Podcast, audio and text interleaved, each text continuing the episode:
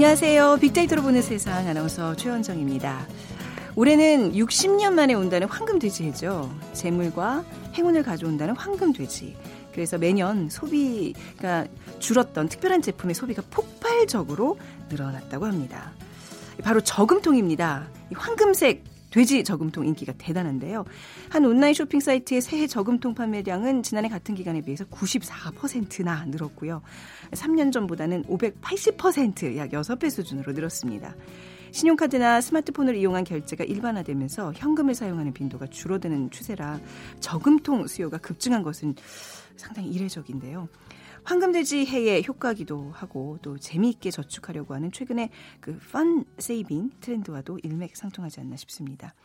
잠시 후 2주의 키워드 시간에 보다 쉽고 재미있는 방식으로 저금할 수 있는 fun saving 관련 소식과 함께 화제 이슈들 모아서 한 주 정리해 보겠습니다. 그리고 금요일 빅데이터가 알려주는 스포츠월드 시간이죠. 심석희 선수 성폭행 파문 금메달에 가려진 추악한 민낯이라는 주제로 얘기 나눠보겠습니다. 자, 오늘의 빅퀴즈입니다. 어, 우리 국민들을 행복하게 만들어줬던 평창 올림픽 벌써 1년 가까이 흘렀는데요. 어, 오늘은요, 오늘의 문제. 지난 평창 올림픽에서 우리가 금메달을 획득했던 종목의 이름을 맞춰주시면 됩니다. 이 종목은요, 설상 종목, 빙상 종목, 슬라이딩 종목 중에 슬라이딩 종목에 해당되죠. 어, 머리를 앞으로 향한 채 엎드린 상태로 썰매를 타고 트랙을 완, 활주하는 경기입니다.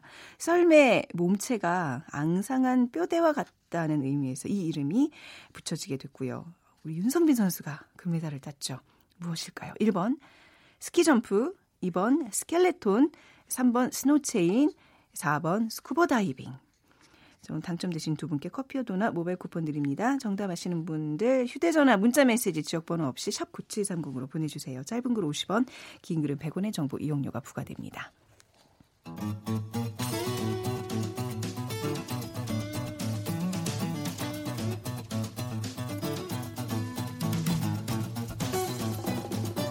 치킨 지수로 본 2주의 빅데이터. 다음 소프트 최지원 이사와 함께 이번 주 치킨보다 많이 언급된 이슈들을 알아봅니다. 네, 2주의 키워드 오늘은 비커뮤니케이션 전민기 팀장과 함께 한 주 정리해 보도록 하겠습니다. 어서 오세요. 네, 반갑습니다. 전민기입니다. 네. 최재현 이사님이라고 저거가 나가서 깜짝 놀라셨죠? 네, 뭐 그냥 비슷하지 않나요, 목소리? 네, 아, 목소리 비슷해요. 비슷해요. 예, 예. 자, 이번 주 어떤 키워드들이 주목을 받았나요? 네, 신년 기자회견 그리고 fun saving, 롱패딩 여성 이렇게 세 가지 음. 키워드입니다. 아, 어, 우리 어저께 그렇죠. 네, 날짜가 어제였죠. 네. 그래서 빅데이터로 보는 세상 인사를 못 드렸는데 문 대통령의 이제 신년 기자회견 첫 번째 키워드로 뽑아주셨어요. 그 지금 들어볼까요? 사실 오늘 어제 오후부터 오늘 오전까지 라디오 들으신 분들 계속 들으셨을 네. 거예요. 아마 그런 내용과 별개로 저는 이제 데이터상으로 해서 음. 어떤 단어들이 많이 언급됐는지를 좀 바탕으로 해서 이야기를 좀 나눠볼까 합니다. 네. 어제 신년 기, 기자회견문에서 가장 많이 언급된 단어들 경제, 성장 그리고 혁신이었습니다. 그러니까 경제라는 단어가 모두 35차례로 가장 많이 음. 언급됐고요. 네. 지난해는 이제 9번 등장했었거든요. 음. 그만큼 경제가 사실 이번 회견문의 어떤 핵심이었고 네. 많은 국민들이 또 관심 갖는 그런 키워드였고요. 성장이 29차례 등장했고 혁신이 21차례 어, 나왔습니다. 어, 사람 중심 경제하고 혁신적 포용 국가 강조하면서 공정하게 경쟁하는 공정 경제를 기반으로 해서 혁신 성장과 소득 주도 성장을 통해서 성장을 지속시키겠다. 결론은 함께 음. 잘 사는 경제가 네. 핵심 음, 키워드입니다. 음. 그 성장에 대해서는 뭐 중소기업과 어, 여러 국민들 자영업하는 분들 소상공인들 어, 지역 다 이제 함께 성장하는 한 해가 네. 되길 바란다라고 밝히면서 성장을 좀 지속시키기 위해서 필요한 것이 음. 혁신이다. 음. 그래서 이 세 가지 키워드가 어제 회견문에서 가장 많이 언급된 키워드였습니다. 네. 그러니까 신년사 말고 이제 왜 기자회견 했을 때 좀 저는 마음이 조마조마들 이게 전혀 대본이 없는 그렇죠 즉석 예. 예, 그 저희 순간들이었는데 그 어 이게 미국식이잖아요. 그러니까 그러니까요. 예. 네.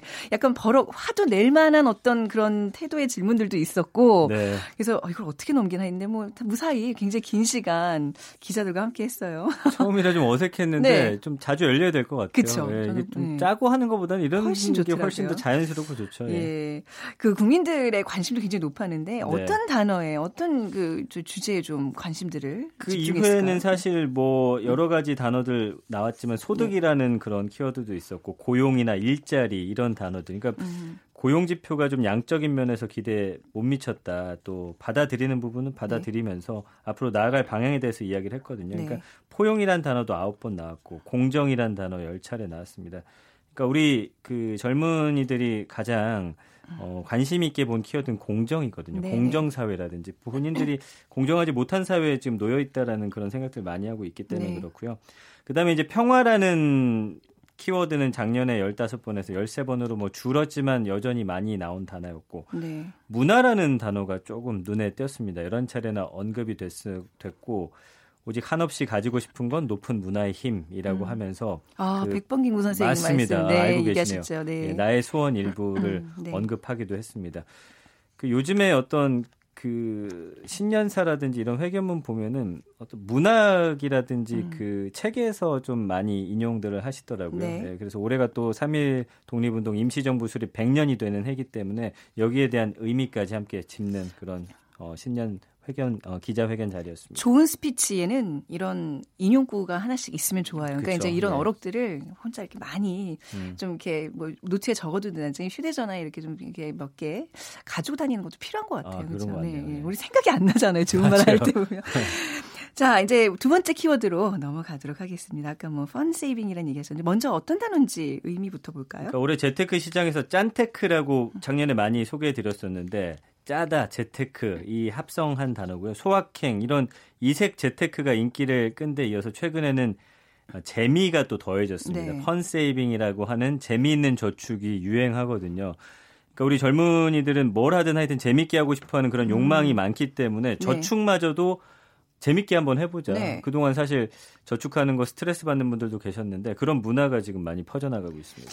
저축을 어떻게 재밌게 할 수 있죠? 사실 저축 자체가 그쵸. 은근히 스트레스를 주는 행위거든요. 근데 네. 이 어, 행위 자체를 네. 재밌게 만든 상품들 좀 기발한 음. 것들이 많이 나왔어요. 한 은행은 이제 게임하듯이 돈 모으는 폰 적금이라는 걸 판매하고 있는데 커피값, 택시비, 간식비 이런 좀 습관적으로 지출하는 금액이 있잖아요. 네. 근데 이거를 만약에 점심에 늘 습관적으로 커피를 먹는데 안 음, 마셨다. 네. 그럼 거기 앱에서 그냥 그 커피 아이콘을 딱 누르면 음. 그만큼 돈이 현재 있는 계좌에서 적금 통장으로 빠져나가게끔 되어 있는 아, 거예요. 네. 네. 그래서 곧바로 이제 톡, 통장으로 저금이 되고 음. 뭐 예를 들어서 이용자가 매일 마시던 커피라든지 원래는 택시 타고던 거리를 걸어갔다든지 지하철을 이용했다. 그럼 커피 그거 아이콘 누르면 음. 아니 택시 아이콘 누르면 택시비만큼 네. 좀 빠져나가는 거고요. 어, 그 주변에 그런 분들 많거든요. 네. 하루에 커피 한 잔 안 마시고 뭐 한 달 얼마 모았다는데 이런 거를 이제, 이제, 통장으로 연계해서 그거 너무 오. 추상적이고 그건 네. 다른 데 쓰시잖아요. 그러니까. 아예 그거 못 하게끔 이렇게 음. 되는 거. 음. 오늘은 얼마니라는 적금도 있는데 네.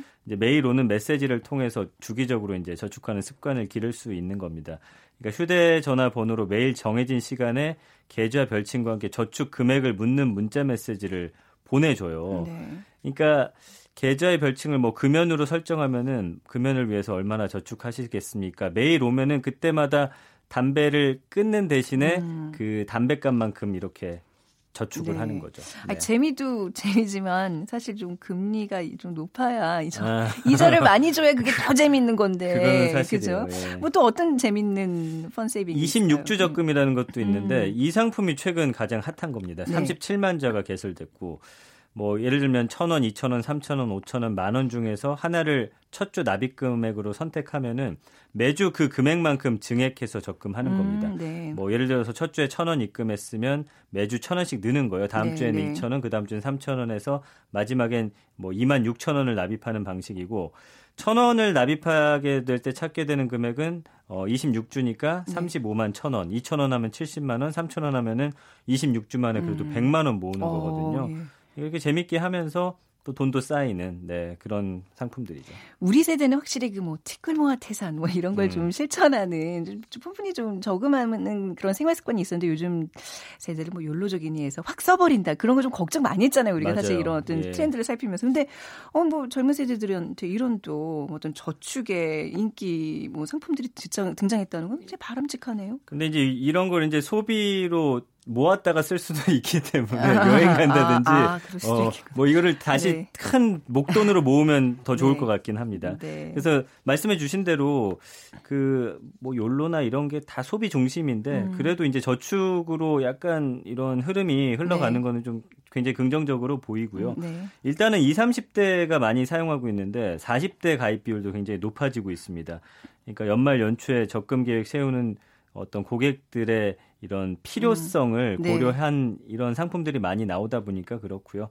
그리고 하다 보니까 여기서 또 재미를 느끼는 음. 분들은 음. 금액도 확 올려가지고 네. 또 하는 분들도 계시기 때문에 뭐 이거는 좀 바람직한 변화 아닌가 싶네요. 그러니까 저금도 해보면 재밌거든요. 맞아요. 그러다 보면 나중에 큰 돈 모을 수 있어요. 맞습니다. 습관이에요. 예.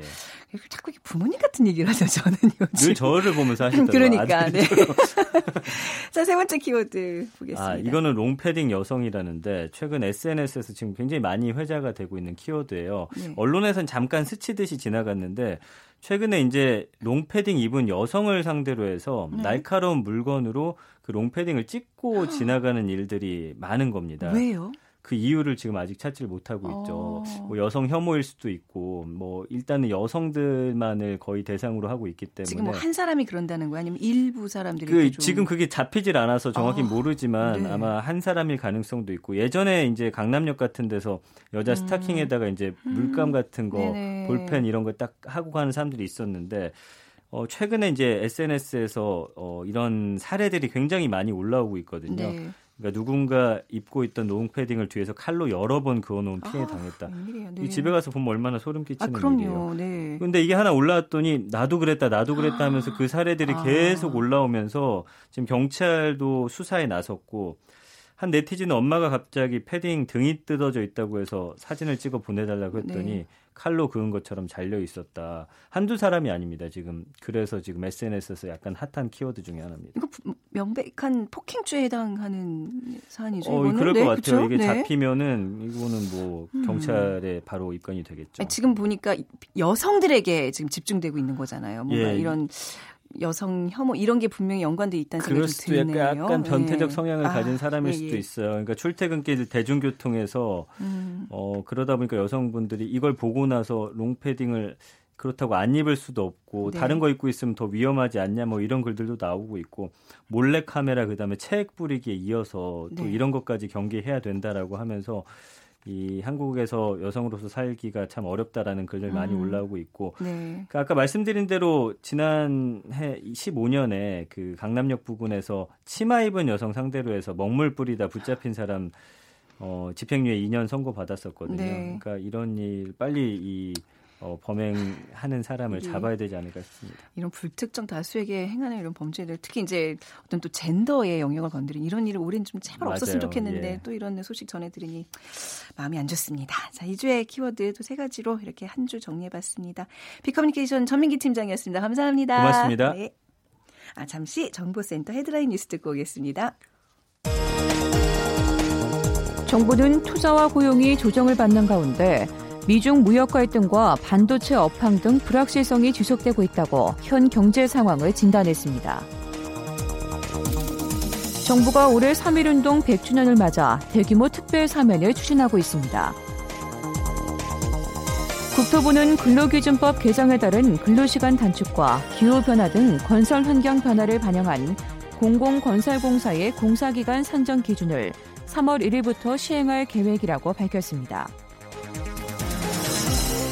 지난달 10일 택시기사 최모 씨의 분신에 이어 어제 택시기사 임모 씨가 분신에 숨지자 택시업계 4개 단체는 정부 여당과 문재인 대통령에게 택시 가족의 생존권을 보장하라고 촉구했습니다.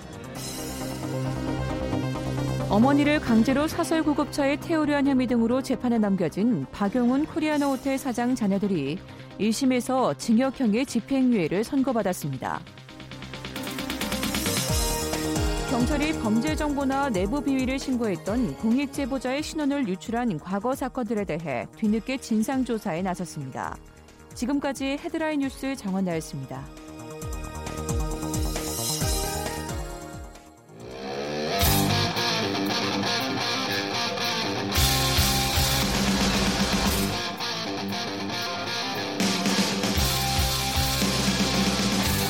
빅데이터로 알아보는 스포츠 월드. KBS 스포츠국 정충희 기자와 함께합니다. 네, KBS 스포츠국의 정충희 기자 나오셨습니다. 어서 오세요. 네, 안녕하세요. 네, 오늘 빅퀴즈 부탁드릴까요? 네, 평창 올림픽 벌써 1년 가까이 흘렀는데요. 어, 우리가 지난 평창 올림픽에서 금메달을 획득했던 종목 중에 하나입니다. 아, 이 종목은 머리를 앞으로 향한 채 엎드린 상태로 썰매를 타고 트랙을 활주하는 경기. 스피드가 정말 어마어마한데요. 아, 윤성빈 선수가 이 종목에서 금메달을 따냈죠. 네. 보기를 드릴게요. 1번 스키 점프, 2번 스켈레톤, 3번 스노우 체인, 4번 스쿠버 다이빙. 네, 아, 그때 윤성빈 선수 금메달 따는 그 순간 강승화 아나운서 했던 거 같아요. 목이 쉬도록 금메달 금메달 외쳤던 저도. 예, 저도 네. 같이 막 너무 감격에 겨워서 이 종목이 원래 네. 두쿠르스 형제라고 네. 이 종목을 지배했던 형제가 있어요. 네. 그 선수들을 누르고 어. 물론 금메달을 딸 수도 있다고 예상했지만 그 선수들이 워낙 압도적인 네. 그 선수 중에 드- 두크루스 형제 중에 또 한 명이 압도적인 선수가 있어서 어 걱정도 사실 많이 했었거든요. 음. 그런데 정말 연습을 네. 나중에 들어보니까 정말 그 트랙에서 셀수 없이 많이 연습을 음. 아, 해서 네네. 어 손금 보듯이 오, 그. 트랙을 다 예. 알고 있었을 정도로 그렇죠. 연습을 많이 해서 금메달을 땄다는 소식을 듣고 역시 아, 노력보다 더한 네. 어떤 적인 없다 이런 생각이 그때 들었 던 기억이 나요 1년 전에. 그냥 그 순간 금메달, 뭐 은메달 이런 어떤 결과보다도 그 뒷이야기들이 항상 감동을 주는 것 같아요. 맞습니다. 스포츠의 스포츠에는 묘미죠. 그런 감동이 정말 네. 많아요. 우리가 평창 올림픽 때는 이런 종목들 다 뭐 룰도 다 알고 그랬는데 벌써 다 까먹었어요, 저는. 그러니까 이제 뭐 루지도 있고 봅슬레이도 있고 이게 뭐 이렇게 타는 썰매가 일단 좀 방향이나. 이런 따라서, 그리고 네. 스켈레톤 같은 경우에는 이제 머리를 앞으로 해서 네. 타고 루지 어. 같은 경우에는 네. 누워서 뒤로 누워서 타고 네. 봅슬레이는 2인승, 2인승. 4인승이 아, 있고 네. 네. 그런 식으로 썰매도 다 다르고 타는 방법도 조금씩 다릅니다. 네. 자, 오늘의 정답은 빅데이터 보- 보는 세상으로 문자 보내 주시면 됩니다. 휴대 전화 문자 메시지 지역 번호 없이 샵 9730이고요. 짧은 글 50원, 긴 글은 100원의 정보 이용료가 부과됩니다. 아, 자, 오늘 한숨부터 쉬면서 얘기를 시작해야 될 것 같아요. 음.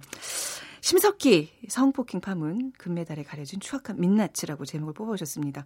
한 주 내내 계속 보도가 돼서 다들 잘 아실 거예요. 네, 네. 저도 뭐 스포츠의 감동에 대해서 말씀드렸지만 감동이 많이 있는 반면에 어, 이런 아픈 부분도 분명히 네. 있는 것이고요. 저도 쇼트트랙을 최근에는 아니지만 90년대 말부터 꽤 오랫동안 담당을 아, 했었거든요. 네네. 그래서 뭐 이 현재 선수들을 잘 알진 못하지만 예전 선수들 많이 취재했었고 네. 쇼트트랙의 황금기도 취재했었고 문제점도 많이 지적을 했었던 그런 기억이 있는데 어찌됐든 스포츠 기자로서 또 음. 쇼트트랙을 담당했던 기자로서 이런 일이 벌어졌다는 것 자체만으로도 저도 또 어른이고 네.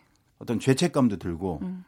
정말 좀 슬프고 우울하고 아픈 마음이 먼저 드는데 어찌됐든 소식을 정확하게 들려드리고 어떤 네. 것이 문제였는지 그리고 어떤 대안이 있는지 서로 좀 논의해보는 그런 자리를 좀 마련해보고 싶어서 이 네. 주제를 가져왔는데요. 사건의 전말부터 좀 차근차근 짚어볼까요? 근데 사실 네. 상상도 못했던 일이에요. 아, 그러니까 네. 이 심석희 선수는 음. 우리가 생각하는 것 이상의 슈퍼스타입니다. 세계적으로 네. 쇼트트랙의 최고의 최민정 선수와 함께 최고의 어, 스타이고 올림픽 챔피언이고요. 음. 네. 이런 그 슈퍼스타가 코치인 조재범 이라는 사람에게 성폭행을 당했다라고 네. 고소장을 지금 제출하면서 파문이 커지고 있는데 그 고소장에 따르면 고등학교 2학년이던 4년 전부터 그러니까 미성년자일 때예요. 음. 아, 그게 좀 문제인 거죠. 그때부터 네. 어, 최근까지 음. 조재범 코치로부터 성폭행을 당했는데 고소장에 적시한 것만 10건입니다. 음. 그러니까 이 10건 같은 경우에는 구체적인 장소와 시간, 상황까지 특정된 것이기 때문에 네. 경찰은 아, 이제 수사를 본격적으로 시작해야 되겠지만 고소장 내용이 상당히 신빙성이 있을 것으로 일단은 보고 있습니다. 네. 어, 그 지금 조재범 코치는 이 성폭행 사건과 무관하게 이전에 그 폭행 사건으로 네네, 심석희 선수 그랬죠. 폭행 사건으로 그 수감 중인데 변호인을 통해서 절대 사실이 아니다. 음. 아, 휴대전화와 아, 이런 자료들을 다 제출을 했고 아. 수사에 적극적으로 협조하고 있다. 전혀 나는 그런 적이 없다라고 주장을 하고 있는데 어찌됐든 이 부분에 대한 진실은 어, 경찰이 본격적으로 수사에 나서고 나서야 일단 밝혀질 것으로 보입니다. 지금 뭐 수사 중이라서 이제 우리가 그 뭐 확실한 뭐 이렇게 범인으로 이제 지목해서 얘기를 하기는 좀 어렵지만 근데 이게 만약에 사실이라면 너무나도 큰 충격이잖아요. 그렇습니다. 어. 그 제가 이 사건이 있고 제가 이제 담당 기자는 아니지만 네. 저도 쇼트트랙을 좀 그 아는 지인들도 있어서 전화 통화를 좀 많이 해봤는데 네. 처음에는 다들 믿지 못하겠다라는 거예요. 그러니까 네. 너무나도 충격적인 사건이고 특히 어, 아무리 코치라고 불리지만 아주 어렸을 때부터 심석희 선수의 개인 코치를 했던 음. 그 조재범 코치는 선생님이잖아요. 네. 제가 어 알기로는 한 6, 7살 때부터 지도를 한 거로 알고 있고 조재범 코치한테 쭉 그 네네 성장을 하면서 아. 성장을 하면서 국가대표가 되고 그래서 이 심석희 선수가 또 잘하면서 조재범 네. 코치가 국가대표 코치로도 들어가고 음. 그런 관계를 살펴보면 진짜 그 우리가 학교 다니면서도 선생님을 만나지만 담임 선생님 1년 정도 만나잖아요. 오래 만나도 3년 정도 만나고. 그런데 음. 이렇게 오랫동안 선생님이었던 사람이 자기 네. 제자를 성폭행 했다라고 하면 이것은 정말 어마어마한 일이잖아요. 그래서 네. 이 사회적인 공분도 그게 달하고 있고 더 큰 문제는 심석희 선수만이 아니란 얘기예요. 지금 그 음. 젊은 빙상인 연대라는 네. 그 단체가 있는데 여기 여준영 전 이제 대표팀 코치도 들어가 있는데 이분이 이제 대표 격을 맡고 있는데 자체 이제 그 조사를 벌였다고 해요. 네. 그래서 제보도 받고 어. 그런데 이 연대가 밝힌 자료에 따르면 대여섯 명의 성폭행 피해자들이 또 있다. 그러니까 그리고 네. 네. 이 피해자들 가운데는 음. 올림픽 메달리스트 출신도 또 포함돼 있다라는 아, 거예요. 네. 그래서 조만간 이제 공식 발표를 하려고 하는데 어, 피해자들이 동의를 해야 되는 거 아니겠습니까? 그렇죠. 공식적으로 네네. 발표를 하려면 그런데 그 과정에 좀 어려움이 있어요. 왜냐하면 음. 심석희 선수 같은 경우에는 정말 그 여러 가지를 고려하고 그래서 용기 있는 네. 어떤 결단을 내린 거지만 다른 선수들 같은 경우에도 그렇게 용기를 내라라고 우리가 음. 강요할 수는 없는 거 아닙니까? 그래서 네네. 네. 이 젊은 빙상인 연대와 그 어떤 피해를 당했다고 주장하는 네. 그런 선수들 사이에 지금 어떤 논의가 계속되고 있고요. 다음 주쯤에는 어, 밝혀질 수도 있지 않을까 이렇게 한번 생각을 하고 있습니다. 자, 이게 다 지금 빙상인 연대라고 하면 이제 다 한 종목에서 이렇게 나왔다는 얘기죠. 여섯 명이라는 얘기를 하셨는데 좀 너무 숫자가 많은 것 같아서 좀 이게 더 충격적이에요. 근데 더 있을 어. 가능성도 아. 있다는 얘기죠. 지금 신고하고 파악한 네. 것만 음, 음. 뭐이 정도라고 하니까요. 뭐 이제 이, 이 소식이 밝혀지고 나서 많은 분들이 심석희 선수를 응원을 하더라고요. 정말 그 용기 있는 그렇습니다. 음, 심석희 선수를 네, 많이 네. 응원을 네. 하고 있고 빅데이터 상의 반응 같이 볼까요? 뭐 네. 빅데이터 상에도 심석희 음. 선수를 많이 검색하면서 기사에 네. 대한 관심도도 있고 응원하는 댓글도 정말 많고 그래서 보면 빅데이터 상에서 역시 가장 크게 나타나는 것은 폭행 음. 그리고 피해, 범죄 뭐 이런 것들이 있고요. 음. 어, 또 하나는 용기 내다가 네. 있습니다. 그래서 심석희 선수가 정말 이렇게 많이 알려진 선수가 네. 어, 어떻게 보면 자기 자신의 어떤 가장 아픈 곳을 드러낸 그렇죠. 것이잖아요. 네. 그렇기 때문에 평생 어떻게 보면 그 사람들이 심석희 선수를 응원한다 하더라도 음. 평생 씻을 수 없는 상처로 남을 수밖에 없는 음. 것이잖아요. 네. 그럼에도 불구하고 이런 용기 있는 결단을 내려준 것에 대해서 많은 국민들이 응원을 보내고 있고요. 어, 심석희 선수가 그 소위 말하면 이런 성폭행 사건이라든가 이런 거 보면 이후에 또 2차 가해, 3차 가해 이런 네. 것들에 대한 그 논란도 많잖아요. 그래서 음. 우리가 심석희 선수를 보호할 수 있는 여러 가지 네. 어, 제도적이건 아니면 분위기건 문화건 그런 것들을 만들어 가는 것도 상당히 중요하다는 생각이 들었습니다. 이 과정이 굉장히 고통스럽다는 거를 충분히 암에도 불구하고 이렇게 이제 외부로 이 폭로한다는 사실은 다른 피해자들이 없기를 바라는 마음이 가장 큰 거잖아요. 그게 가장 큰 그렇죠. 거고요. 네. 그 그리고 또 하나는 네. 어, 너무나도 큰 음. 죄를 저지른 네. 사람이 그에 합당한 벌을 받아야 네. 된다는 생각을 그럼요. 심석희 선수가 명확하게 하고 있어서 네. 인터뷰에서도 밝힌 것이고 음. 사실은 외부로 드러내기가 너무 힘들어요. 네. 사실 제가 한번 생각을 해봤어요. 음. 이심석희 선수가 성폭행 피해 사실을 밝히기까지 그리고 네. 성폭행을 당하면서 얼마나 고통스러웠을까. 제가 아마 아. 천분의 일도 아마 상 아, 느끼지 못할 거예요. 전혀 예, 그런데 예. 사실 선수로서의 미래에도 악영향을 끼칠 수밖에 없고 좀 전에 말씀드린 것처럼 음. 자기 자신을 따라다닐 평생의 낙인. 네. 하지만 심석희 선수는 용기를 냈고 아무도 말하지 못했던 상황에서 사실 침묵의 카르텔을 깬 거예요. 왜냐하면 네. 이게 말하기 힘든 구조예요. 왜냐? 음.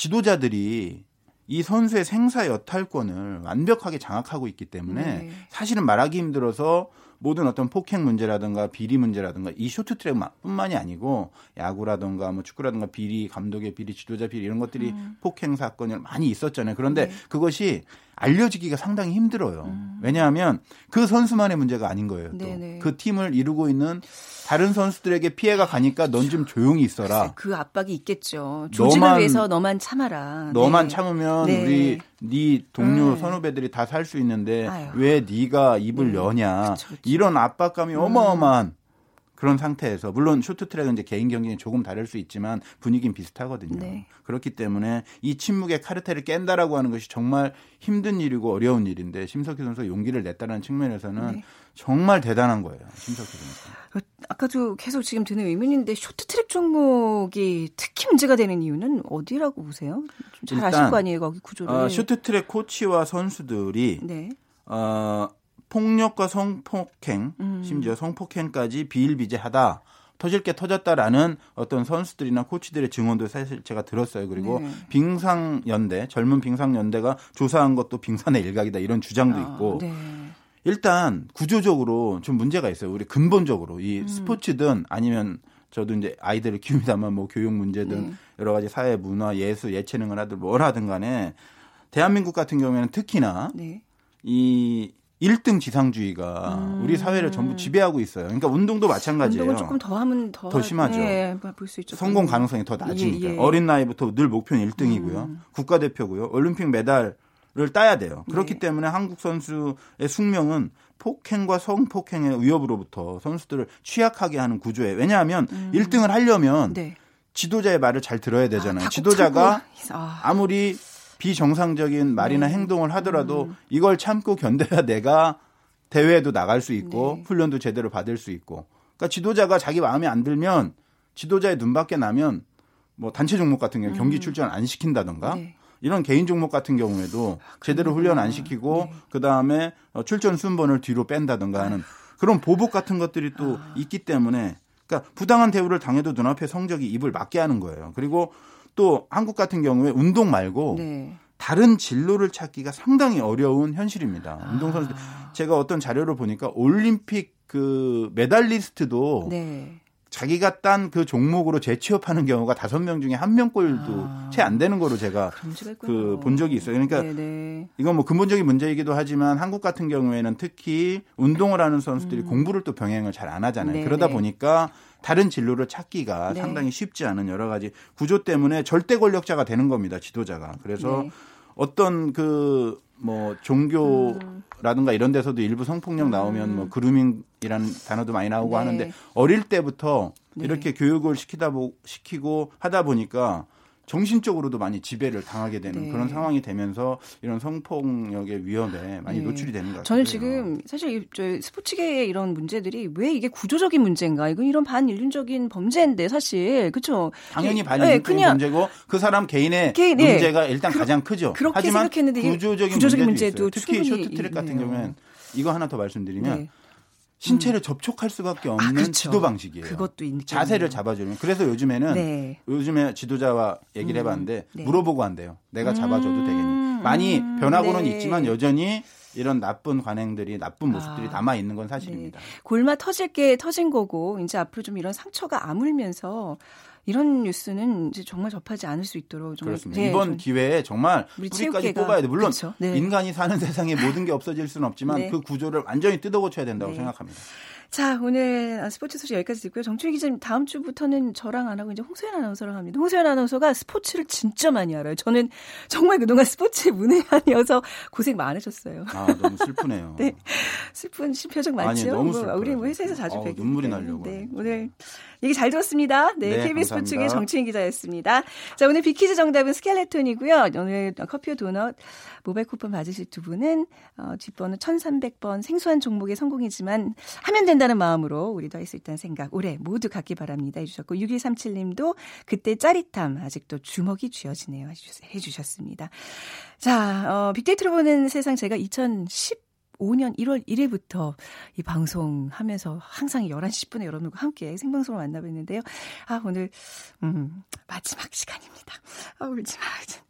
아이고. 저 다음 주부터는요, 제가 제일 좋아하는, 음, 저희 선배 홍소연 아나운서가 이 시간 함께 여러분들과 할 겁니다. 자, 그동안 너무 감사했습니다. 여러분 사랑합니다. 빅데이터로 보는 세상, 지금까지 아나운서 최원정이었습니다. 고맙습니다.